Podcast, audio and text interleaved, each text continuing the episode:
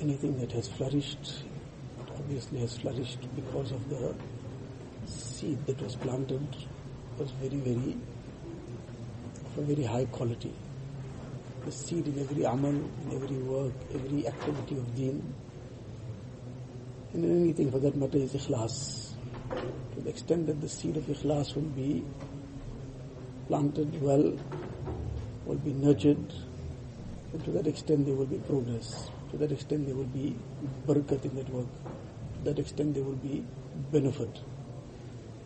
Otherwise things will all be just on the surface and in a short time everything will disappear. There are many, many big things that people did in their lives, organizations did, but in a very short time nobody even remembered that such a thing occurred. Why did this happen? Allah Ta'ala knows best. But on the other side, they were those things that started off in a very humble manner. Darul Deoband started off with one ustad, one student under a tree. One ustad, one student under a tree. But the branches of this tree went, that was the real tree that they started off, but this figurative tree of this madrasa they started, the branches of that throughout the world at this point in time, perhaps there are hundreds of thousands, and it won't be an exaggeration maybe if somebody says a million, more than a million students studying at this point in time. How many have passed through these madrasas over the years? But this is all from that seed of that ikhlas.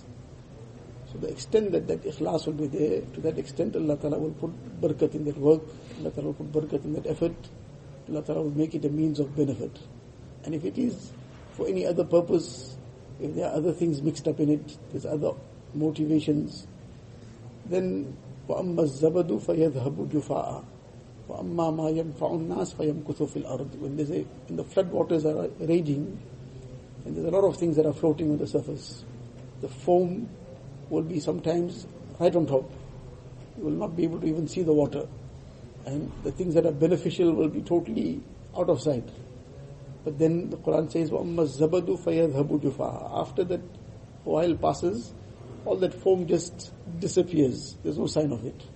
And وَأَمَّا مَا يَنْفَعُ النَّاسِ فَيَمْكُثُ فِي What is beneficial, that will still remain established on the earth and remain down.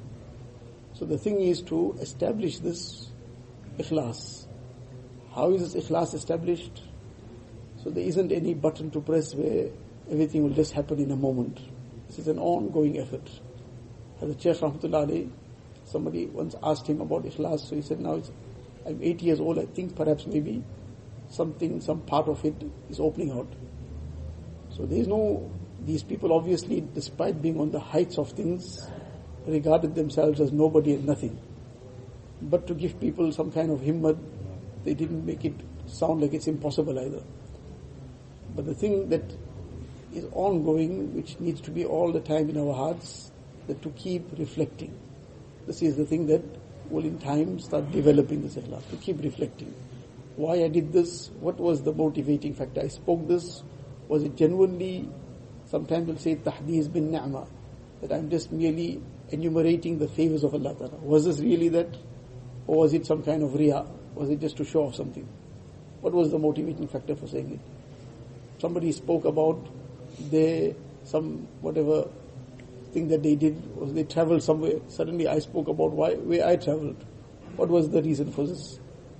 Now, before the, before that talk, I was supposed to have thought about it first. That is this motivated by sincerity or just to show that I'm somebody also? If it didn't happen before, then to reflect after. That I said this, but why I said it? Was I saying it just also to establish myself also as somebody, that I am also someone, I've also traveled around. So then this was just a showing of, this is something that draws Allah Ta'ala's displeasure. So now that constant reflection, constantly reflecting, repeatedly thinking about why I want to do something, and if it's already done, why I did it. If why I did it was wrong, why I said it was not the right thing, then to make istighfar on that. And to reaffirm that inshallah in future I will first think. I will first reflect what is my intention and then I will speak. This is one of the things, there are many, many things to do. This is one of the very crucial things and important things. This constant reflection upon our deeds, our actions, our words, why we want to say it, and if it's already said, already done, why we did it. In this way, this consciousness will develop. Allah Ta'ala.